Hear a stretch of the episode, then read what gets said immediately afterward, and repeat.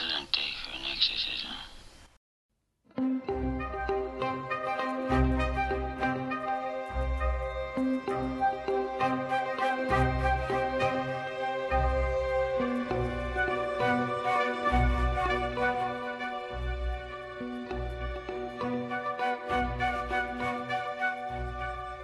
Okay. Hey, everybody. Welcome back to episode four.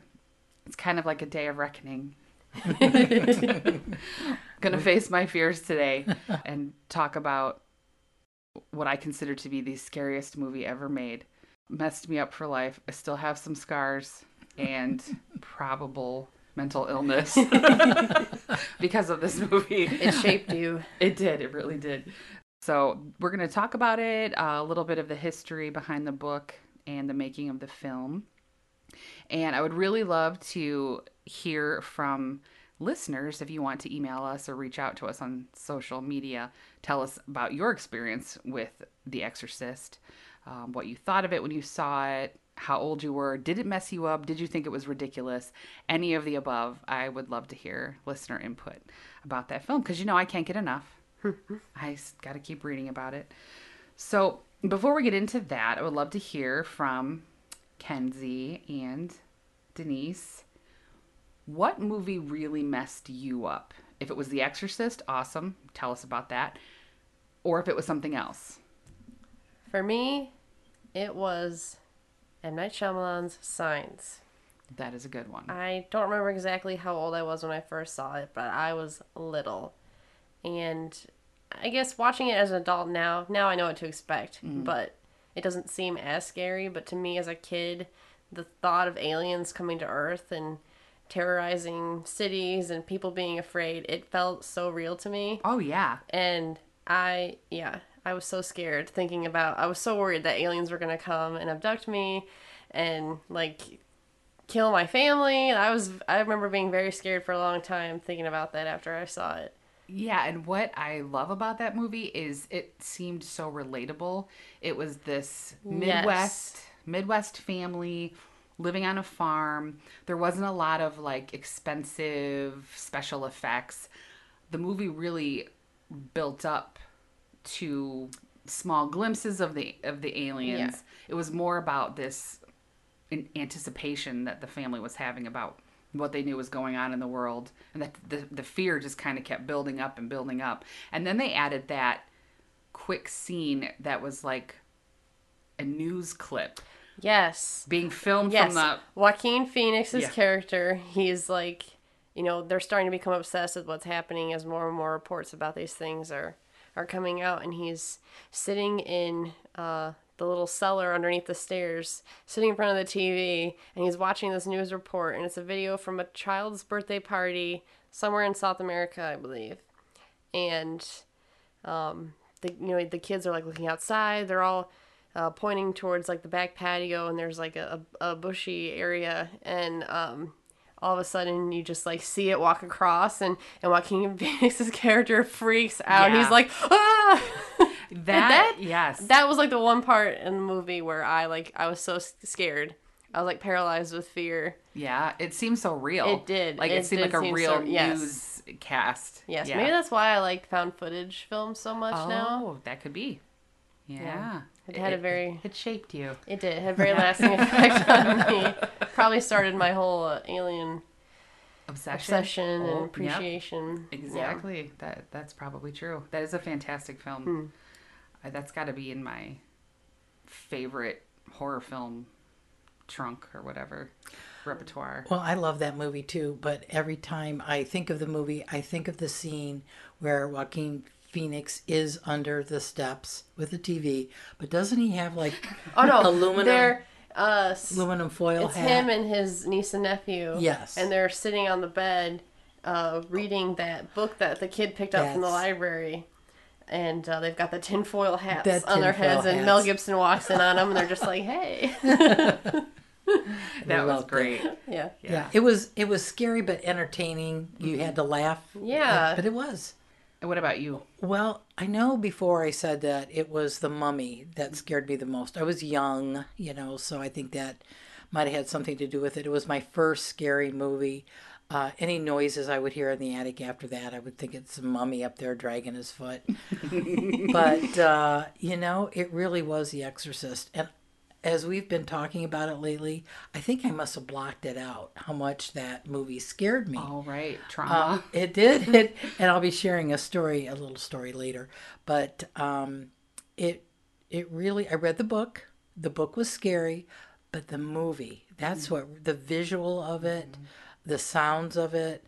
Um, it was. It's an example for me when the movie was better than the book Because it just scared me so much more than the book did. Not a lot at the time. It came out in 1973. I don't think a lot had come out that was that viscerally upsetting right. at that time. Yeah. So it really was very shocking Yeah, to many that's what made it more we'll shocking. Talk about too, yeah. Yeah. So then maybe it's genetic. The, the, the Exorcist. Yeah, you were so scarred from it. It was imprinted into your DNA. imprinted into your DNA. Yes, because Yes. you were born passed that. on. So. I I think that might be it. okay. Talking about the film, we know the film is based on um, an excellent book of the same name that came out two years before the movie was released. Uh, and we know the basic premise of the film. But when you hear the title, The Exorcist, what images or thoughts or sounds, like what comes to mind when you hear the title, The Exorcist? What about hmm. for you, Denise? Well, I think just Regan when she was in her bedroom mm-hmm. and all the things that she did. I mm-hmm. mean, if that's what you're thinking about and how they tried to exorcise her, um, and that's the first images I think of. Okay. What about you, Ken? Do you mean like the title, The Exorcist in general? Yeah, like if uh, someone brings up the name of the movie, what pops into your head? Any lasting images or sounds or Um, I mean, I guess I, because I haven't watched the film all the way through, so I guess I only have like just the clips of what I'd seen. Um, kind of the where her face is all like disfigured and she's got like Oh, those yeah. yellow eyes and Oh, yeah. that is what I think of. I think the image that pops into my head the most when I hear about that. yeah, her face is burned into my brain Yeah. forever. Yeah, her head doing the 360. Right. Oh, yeah. yeah. You know. For me, um, I always picture that famous scene of Father Merrin getting out of the taxi cab in front of the MacNeil home on Prospect Street in Georgetown. It's night, it's rainy and kind of foggy, and there's that classic image of him standing there in the light that's coming down from the window, and he's looking up. That is like when I think of The Exorcist, that image definitely comes to mind.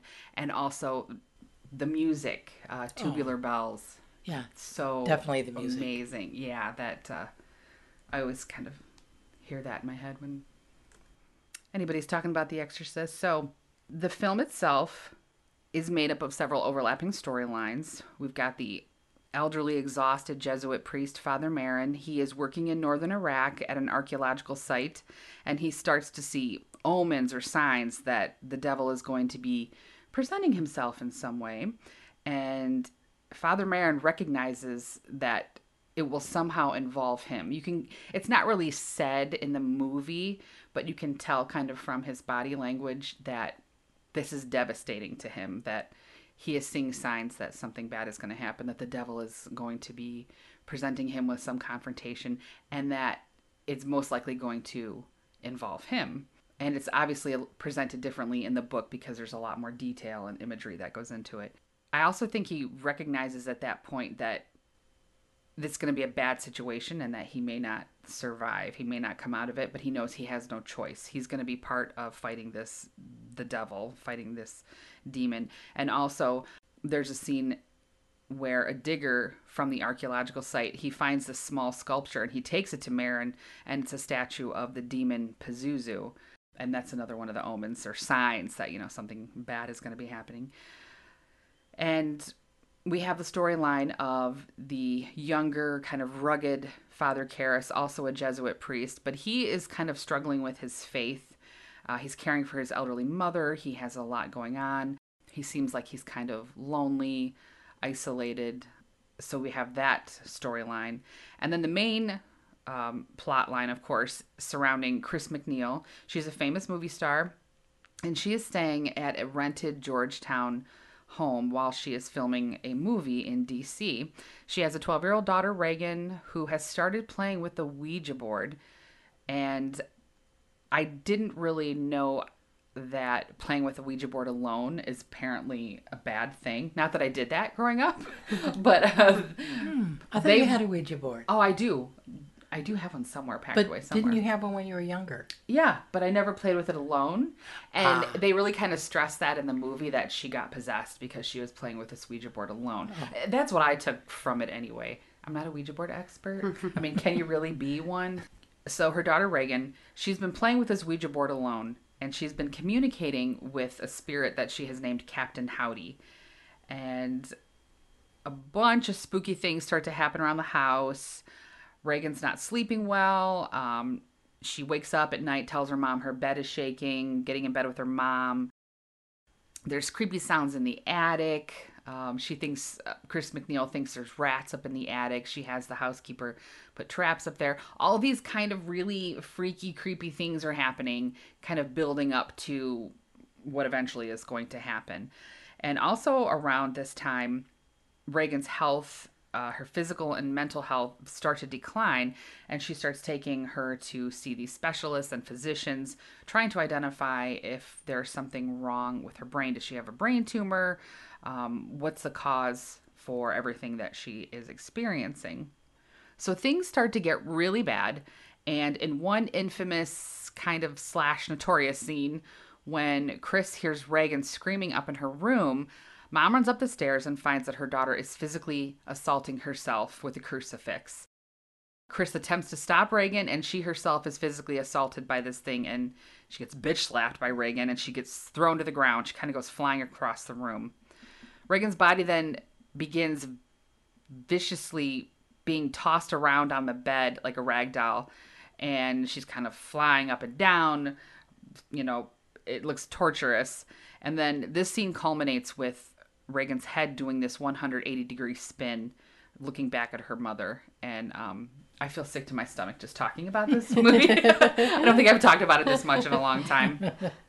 So that is the the basic premise, and then we see Chris MacNeil then is going to seek help from Father Karras. She is recognizing that something is going on here, possibly more than just, you know, a psychiatric issue or a brain tumor. She goes right to the church to get help, and Father Karras is kind of hesitant at first, and he's, you know, doesn't think this could be possible. But um, after meeting her, he quickly realizes this is something evil and supernatural going on. They call in the big guns. Father Merrin comes in, and then this movie turns into the fight with the demon and exorcising the demon out of Regan. And so we know the story. We know what the movie is about. But I want to talk more about um, how this movie has affected me long term and other people long maybe long term or maybe it's just me i don't know so this is my kind of backstory uh, with the exorcist i have a lot of memories of seeing this film as a child. And i feel that unfortunately it has a lot to do with some of the anxiety that I experienced at a very young age because I saw this movie way too young. And it's not my parents' fault because I did not see this movie at my at home. I one night was spending the night at a friend's house and we were just kind of chilling and it must have been around October because The Exorcist was playing on TV and she was like, "Hey, do you want to watch this?" And I'm like, "Yeah." So we were in fifth grade. I was probably 11 at the time, 11 or yeah, 11 if it came out in October. And she was like, Meh, it's kind of weird. And she thought it was kind of funny or whatever. And I was just transfixed and couldn't take my eyes off of this. It was so scary to me. And I remember that something immediately changed in me after I saw this movie. I was like, what the fuck did I just watch? and I couldn't sleep that night. And I remember being so upset. I could not go to sleep. I could not close my eyes. and I wanted to go home and I wanted her to call my mom and dad to come and pick me up and take me home. I was just so scared. But it didn't stop. It wasn't it wasn't like a one night thing. It went on for a few months and I got to the point where I was actually believing that I was going to get possessed. Oh, It was terrifying. I'm like, yeah. I would picture myself in the summertime while all the kids are outside playing, and there would be me possessed, tied up in the bed, and I couldn't go out and join oh, the there's other kids. there's little Nikki tied to her desk. There's that possessed girl in the Right? neighborhood. Oh, we got to refill her bucket of holy water. That's pretty much what I was picturing. I was. Yeah, and I know I had trouble sleeping, and I wanted to sleep with my mom, with mom and dad, and Oh, they're like, uh, "I think you've seen a little bit too much uh, The Exorcist lately." So it really, um, it really definitely scarred me. And whenever I would close my eyes, I would see that nasty face of hers in my head, and it was terrible. So I was a very anxious kid to begin with. Going back to when I was like four, I remember having these really strange, irrational fears. And one of them was now we would travel a lot on the Ohio Turnpike to go visit my grandparents. And we would stop at these rest stops that were along the Ohio Turnpike. And this was the first time I was exposed to those automated faucets. You would like touch the button and the water would come out and it would just keep running, right? And I remember washing my hands one time. I was I was probably 4 and staring at the water and for some reason this particular sink that little contraption or whatever keeps the water running it must have been broken because it would not shut off and then all this panic was going in my little brain oh, this thing is never going to shut off all the water in the world is going to drain out of this faucet She couldn't just walk away. no, no. And then I thought about that faucet in the car all the way. I mean, so this is how my brain was already warped when I was four years old. And the thing is, you never said anything. No, I internalized everything. I, I kept everything in, and then I developed this irrational fear of tornadoes, convinced that some tornado was going to come wipe us out. But they're pretty rare in Northwest Ohio. I mean, they happen once in a while, but not regularly. Hmm. So yeah. So I've got the water running out of this one faucet at Ohio Turnpike, tornadoes, and then The Exorcist really topped it all off. which you know, the rest is, Oh is history. But anyway, I just want to give you a big hug Oh. right now. no, I'm good. I'm good because this does have a happy ending. Really, really, it does. So, but the following summer, I will never forget this. You took us on a family trip to Washington, D.C. We always did our family trips in the summertime because my dad was a teacher. He had summers off, so that was our vacation time. We went to the Smithsonian in Washington, D.C. So I am still struggling with my exorcist trauma because this was just a few months later. And at the time, in the American History Museum of the Smithsonian, they had a display or what would you call it exhibit that was all devoted to Hollywood memorabilia. They had the ruby slippers there, or at least one pair of the hmm. ruby slippers. I know there were more than one. They had all different kinds of famous props from movies. We were kind of walking through this um, exhibit. It was pretty cool. And I remember turning a corner and stopping dead in my tracks, frozen, petrified. They had the dummy that was used in The Exorcist Oh my gosh. set up on a bed as part of this exhibit and I I swear to god I almost my mouth went dry Oh. because now, now I'm only 12 my yeah. mouth went dry. I'm like it's a sign. It's a sign. I'm still gonna get possessed. I couldn't believe it. And I couldn't tear my eyes away from She's this thing. following you. yes that's what it felt like. So I remember just like looking at it and I'd walk by slowly and I could and they kind of had the room set up like she was on the bed, the padded bed frame, and the room was like dark and kind of reddish and it was lit up like that and they had her head turned backwards and I could not believe this happened. so yeah, to me at the time I'm like this is like a bad omen for me, you know. So that just added to my fear. But um yeah, I wonder where that doll is now. I wonder if there's like maybe she's still at the Smithsonian. Oh yeah, they have so many things that are just housed and stored. Right. And I haven't been there in years. I would love to. I would love to go back. Yeah, yeah, I would love to. We should find out though if it's on display Mm-hmm. at all. You know, it's really cool. Universal Studios does this their special Halloween theme park. They decorate, they have haunted houses.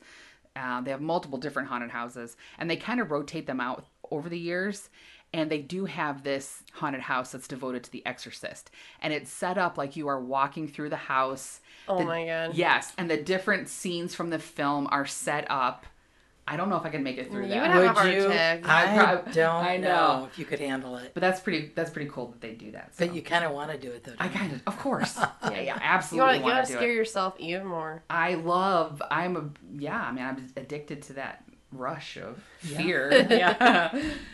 anyway, so over the years, this trauma from this gosh darn film developed into an obsessive love hate relationship with this film, and I mean, we are talking over the next several decades.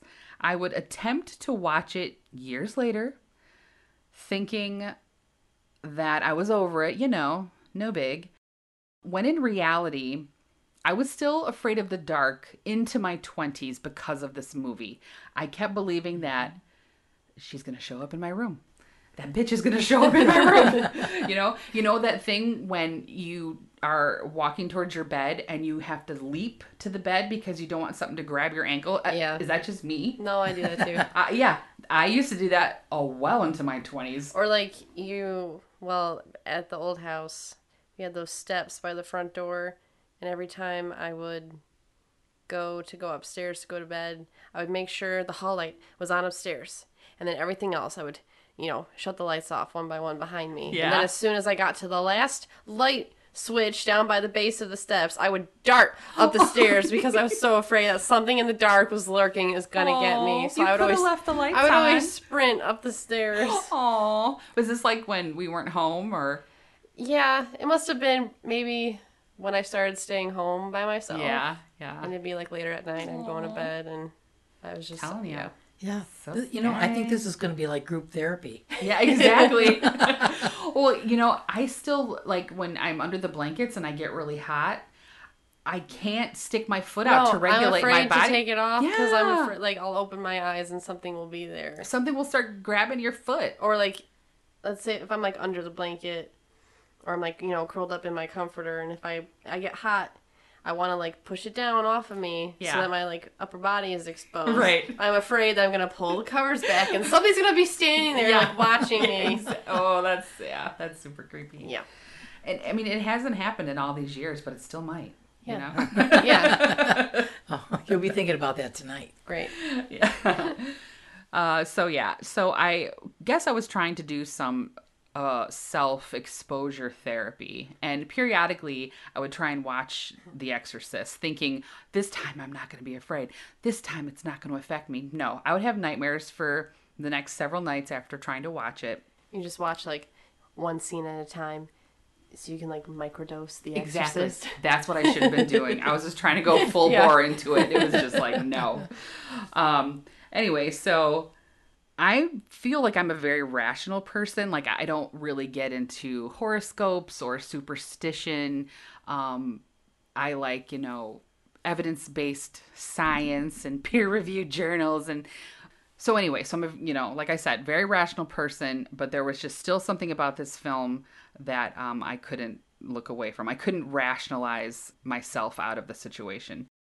And then I had another, well, kind of encounter with the movie, sort of. When you were about eight years old, Ken's, remember this. Yes, we went with Aunt Julie and my nephew. We went to Washington for just the four of us for like a little family trip. We had so much fun. And I was like, we are going to go find that house. I knew it, w- it was a real place in Georgetown. And I really wanted to go to the steps, those famous exorcist steps that at the end of the film, you know, Father Karras is thrown out the window and he tumbles down, breaks his neck, and he passes away. So we went. we went. I and remember. Yep, And Prospect we Street. climbed up and down those steps several times. We did. Those stairs were like amazing. And what's neat is you're just kind of like we took a taxi and I gave him some address at the corner of Prospect, and I don't remember what it was. I didn't want to be dropped off right in front of the house because I don't want to make it so obvious, like, oh, we're tourists. Yeah. Yeah.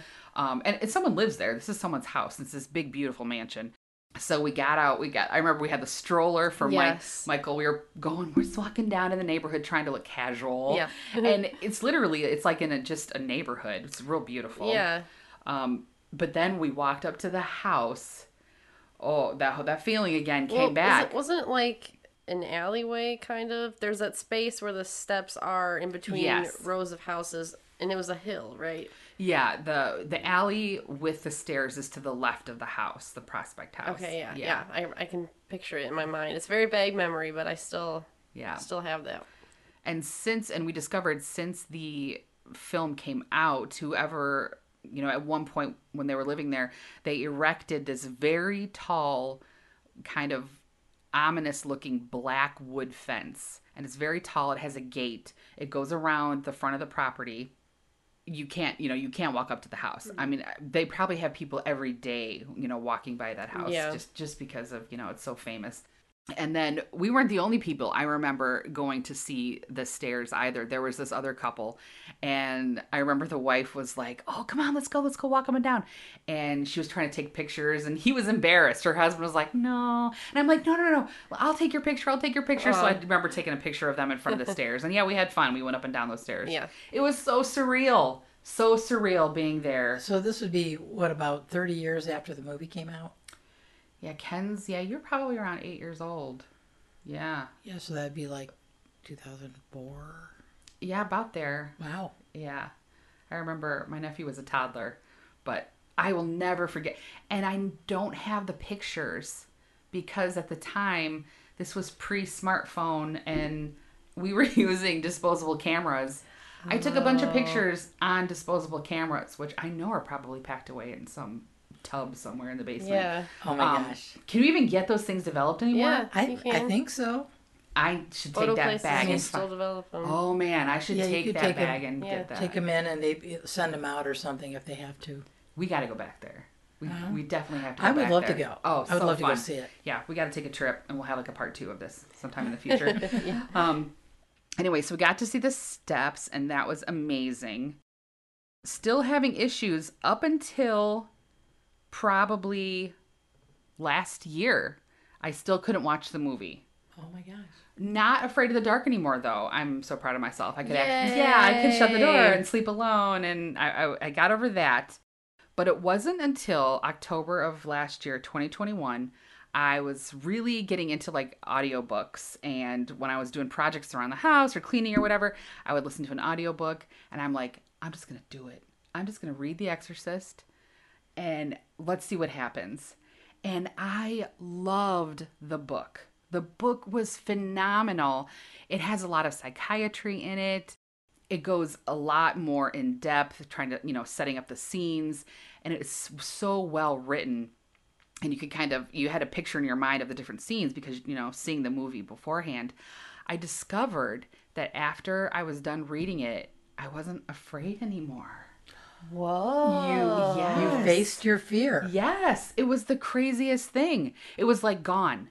I wasn't afraid anymore. It was just so cool. Yeah. I know. So I reading the book was actually the way that Yep. yeah, I got rid of that. Facing your fear. Exactly. Maybe it had something to do with the fact that, well, you know, it was being read to you through the, the voice performance, but having all of that extra detail and like things explained, and like you said, the psychiatry of it. So maybe there were some more scientific parts, things that you could easily uh, register, and also you're not seeing it happening in front of you. You're picturing it in your mind, so it, you're generating the images and you know maybe having that more personal viewpoint is what helped you get over your yeah, fear. I think I think you're right.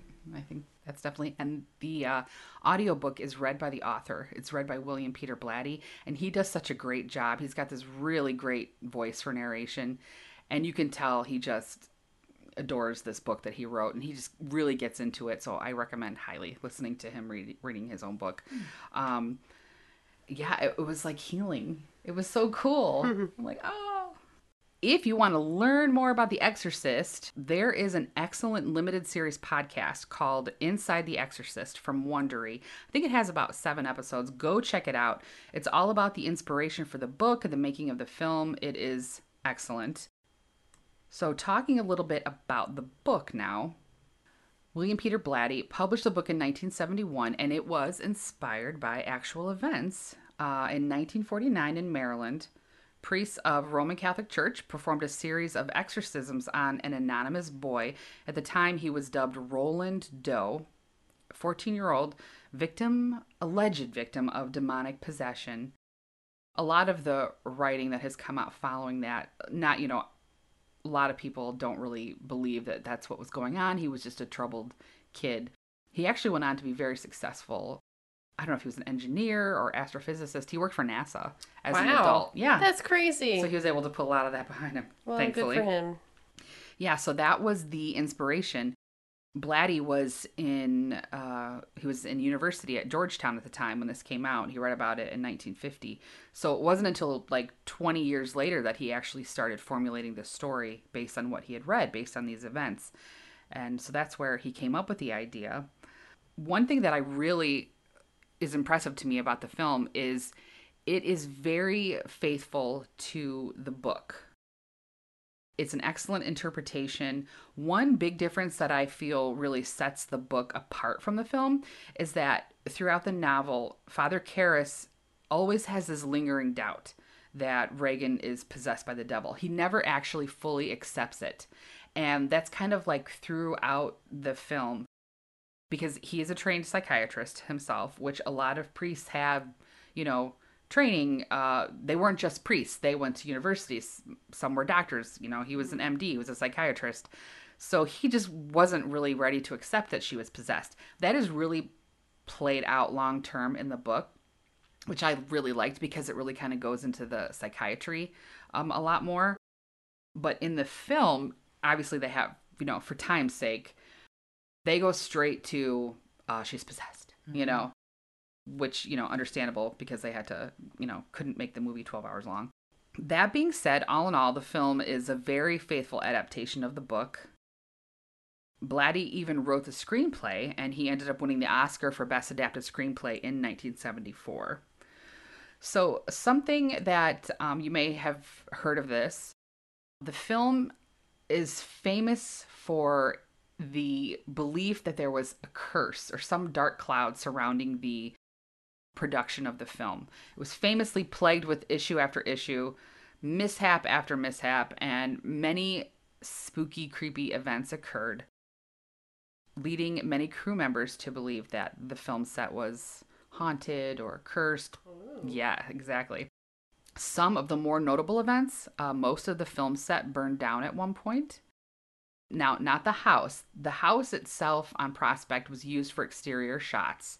The interior of the film was recreated on a soundstage in New York, but they recreated the interior to look like the house itself. So you can kind of get an oh. idea of what the house actually looked like on the inside. So most of that set burned down at one point. It was like a bird or something crashed into like a electri- electrical box. Oh, I that- yeah. that's such like a freak accident. Right. And there were a lot of things like that that happened on Yeah, set. like, what are the odds of something like that happening? Yeah, like lights would burst, um, electricity wouldn't work. I mean, there was a bunch of dis- different things. The giant Pazuzu statue was shipped to Hong Kong instead of Iraq when they were going to do the filming scenes in Iraq at the beginning. Ellen Burstyn broke her coccyx during that crucifixion head spinning scene, which held up filming for two weeks. Ow.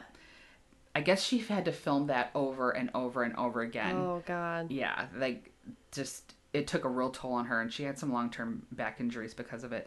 They were also way over budget. There were deaths of cast family members. Uh, the actor Jack MacGowran, who played Burke Dennings, who was a fictional director in the film, he's the director that is directing the Chris MacNeil movie that Yeah. she's making movie in the movie. He died shortly after filming his scenes. Dang. And Jason Miller's son was run over by a motorcycle on a beach Oh God. during filming when he was out at the beach one day with his family Oh. and he ended up in critical condition he survived Okay. uh, but the list goes on and on this it was famously plagued um, which kind of adds to the creep factor of the film. So now, when the movie came out, it was 1973. It was released across the U.S. and Canada. People just lined up in droves to go and see this film. Some people would go more than once, but it was so shocking to so many people. It's like well documented that there were uh, many people who suffered adverse physical reactions. People were fainting in the aisles. They were puking. They were just like, it was so overwhelming Whoa. because I'd never really seen anything Yeah. like that before. You know, now we have that imagery like thrust in our face all the Yeah. time. Um, so it, it was getting banned. The Catholic Church was kind of up in arms about it. Oh, I forgot that one thing. At one point on set, they actually had Catholic priests on set blessing the set. Yeah, Oh that's true. Oh. Yeah, because they were, yeah. So, Well, with all the things that went on too, they thought, what can it hurt? right. Yeah, exactly. Yeah, maybe they thought they were accidentally bringing up some bad vibes, bad juju. I don't know. Yeah, mm-hmm. it's possible. Anyway, so some of the imagery was just too much for people. It was too realistic. The scene where Regan gets the cerebral angiography um, and the blood squirts out of her. And I mean, people were like, you know, What's a angiography? they put this tube like up your and they inject dye into the vessels that go up, up into your brain and then they Oh. show up on um, like an Oh, x-ray or a cat scan so they can see are there any like aneurysms or stroke Gotcha. or yeah Okay. And of course the scene where she violently masturbates with the crucifix people were having heart attacks. Some people said they had miscarriages because of the film. And then a psychiatric journal published a paper about cinematic neurosis that was triggered by the film. So i guess i would fall under that category so apparently kids were seeing the film i don't know if parents just didn't realize they had to realize what they were With getting With the title like The Exorcist. right right Maybe they didn't think it would be as gory as. Because, you know, like you said, nothing of this caliber had been released up until this point. yeah Maybe they were expecting just another kind of silly, scary movie. right You know, maybe minimal, uh, you know, blood and gore and stuff like that. But then, you know, they were probably in for like, quite the surprise "Oh, when they realized what was actually happening on screen. I've, I traumatized my kid for life. so Warner Brothers um, actually gave the film an R rating, but the MPAA ratings board thought that it deserved an X rating Whoa. because it was so shocking and too much. They thought it was just too much, but it got the R rating. It didn't get an X rating. Several cities attempted to ban the film and then were preventing children from actually being able to go into the movie theater and see it, which I think is probably a good idea. Yeah. Yeah. Also, there was some controversy surrounding the film um, that it was using subliminal imagery. And if you recall, there are several very fast flash scenes where it's like the, the demon's face. And it's just like these quick subliminal messages. Well, they're being accused of trying to, you know, trick people into. I don't know. You they're can like, see like them. interlaced brains. Right. But it's not so fast that your brain can't process them, which I think that would be more of subliminal, Yeah. it's more suggestive. You can clearly see these images. Yeah. They're, you know, they're fast, but they're not like that fast. And then the 25th anniversary of the film, which what would that have been? 1998. The movie was re-released in kind of like a box set, like a DVD, and it had some cool things in it. And I remember a friend of mine getting it, and it had some bonus scenes added to it that had been cut from the original film. And one of those bonus scenes is the very now famous um, spider walk. Oh, I didn't realize that was added later. Yes, that Oh, was cut wh- from the original movie. Where she's walking on the ceiling, or um, where she is like doing She's- a crab walk um, backwards, like Backwards she's bent and she's going backwards. down the stairs. She goes down Yeah. the stairs. Oh it's really creepy. gosh. And then she goes down and um, she like comes up to. I'm confusing the book and the the film now, but there's a part in the book where she does that and she comes up to Chris MacNeil's assistant and she like is like licking her leg or something. And this is this really creepy picture in your head. But anyway, yeah. So that there were some scenes that were added to the film, the 25th anniversary re-release, and uh, that was pretty cool. Um, it's hard to believe it's been almost 50 years. 50 years next year. Wow. Oh, I bet there'll be a lot of fanfare. Oh, absolutely. Oh, that would be awesome. Oh my gosh. Yeah, we're gonna have to go to that. Um, I also recently heard this is pretty cool. There is a new movie coming out with some of the original cast. Ellen Burstyn is going to be in it. Wow. Yeah, I'm not sure if Linda Blair will be in it, but she better be. I mean, Yeah. Now I know there were a couple Exorcist two and three, right? yeah, there was um, Exorcist three, which was actually pretty good. That was a very scary film. Uh, the second one, The Heretic, was pretty ridiculous. I I was not That that you would that laugh one. at. Yeah, yeah. Well, um, I haven't seen the other two, Yeah. so I just wondered if they were. Obviously, the second one Yeah. isn't, but So you, mom, actually were one of the original audience members in 1973. I 1973. was. Tell us about your experience seeing that film for the first time. Well, it was the talk. Everybody was talking about the film, and one of the things was they talked about how people were getting sick and vomiting in the in the uh, aisles, um, and that there were subliminal messages. I mean, really, I remember hearing all that stuff. So we had some friends that wanted to go see it at the midnight showing. I know, I know. And so we we got a babysitter. Um, I don't know. Our daughter was about three then, I think, two, maybe two or three, and we we decided to go to the midnight show. So we went to the midnight show, and it was very scary. I, I remember, and it affected me like it affected you for years. Um, I came home and I was like stunned, like I was in this state. I can't exactly describe it. Came home, we had to take the babysitter home. Poor babysitter, we're taking him home like at three thirty in the morning and I didn't want to go outside in the car and drive back by myself. I was too scared to take the babysitter home. Oh. So I stayed in our apartment. And I went in to check to see how Julie was doing and you know, she would be in a I think she was still in a crib at that point. And I went to open the door and it was locked. It was locked from the inside. Oh. Oh, oh my gosh. I, and right away, I'd just seen the movie. The door is locked. I knew there was a demon on the other Yeah, you're side. thinking the worst. God. You do, and I just Yeah. had to get to my little girl. Well, fortunately, you could stick a little like pin in to Mm-hmm. open the door from the outside, and she was fine. But um, How did it get locked from the inside? we'll never know. Oh, that is. It was the babysitter. It was the She was possessed. She she is possessed. she's true, or she's really trying to mess with you. Yeah. Well, that could be. But you know, when you talk about uh, something affecting you for a long time, that movie affected me for a long time too. Um, you know, I was older when I saw it than you. I was in my early 20s. But um, I remember I didn't like to go down, it wasn't so much the dark, but like into rooms or down hallways and just anytime it was quiet. Yeah, she was gonna jump out and get you. It, exactly. Yeah. Or I just thought there was going to be a demon there. Yeah. I, I think I was more afraid of the demon at that point than I was uh, Regan. So um, it affected me for a long time. And then now going over this stuff, I'm starting to feel that weirdness again. Oh, you know? I No, hope you don't have nightmares tonight. I'll probably go home and have a nightmare. yeah, thanks, mom. Yeah.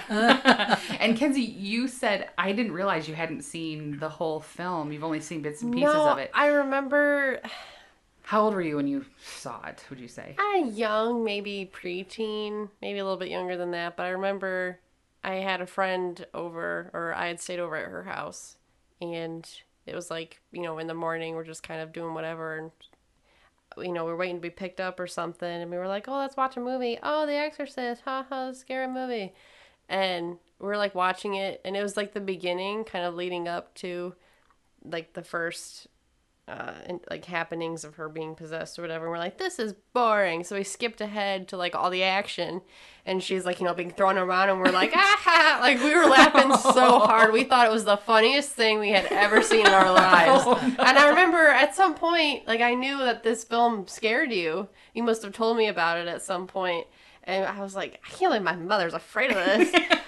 Aw. Yeah, but I don't know. I mean, maybe because I we skipped so much of the exposition, Right. I didn't get all of that up. build up, Yeah. and you know, maybe now if I watched it again, I would feel differently about Oh, it. yeah. But Oh, yeah. I just remember thinking it was Watch so it on the big ridiculous. Yeah. And you watched it during the day, Yeah. with, like Yeah, with your oh, jammies on, true. Yeah. and you were like, Eating "Oh." pancakes. Right, right. so we got to set the scene. It's got to be dark, big screen, Yeah. quiet, thunderstorm. Oh, you know, perfect. It's got to be the perfect night. You're gonna watch it and you're gonna be terrified. You better be. Well, we'll see. So I think we're going to have to do this. oh yeah. I think we're going to have to get the movie or or find it streaming hmm and set it up. Wait for a stormy night. Yeah. Oh, I'm there. I'm ready. So that is a brief look at The Exorcist. Um, I would love to hear more from anybody listening. Email us, uh, reach out to us on social media, and tell us about your experience with the film. Uh, so if you would like to contact us on social media, You can shoot us a message at our Gmail, spe- Spooktacular Now Podcast at gmail.com. You can also follow us on Instagram at The Spooktacular Now or on Twitter at Spooktacular Now. all right. Thanks, everybody. Bye. Bye. Bye bye.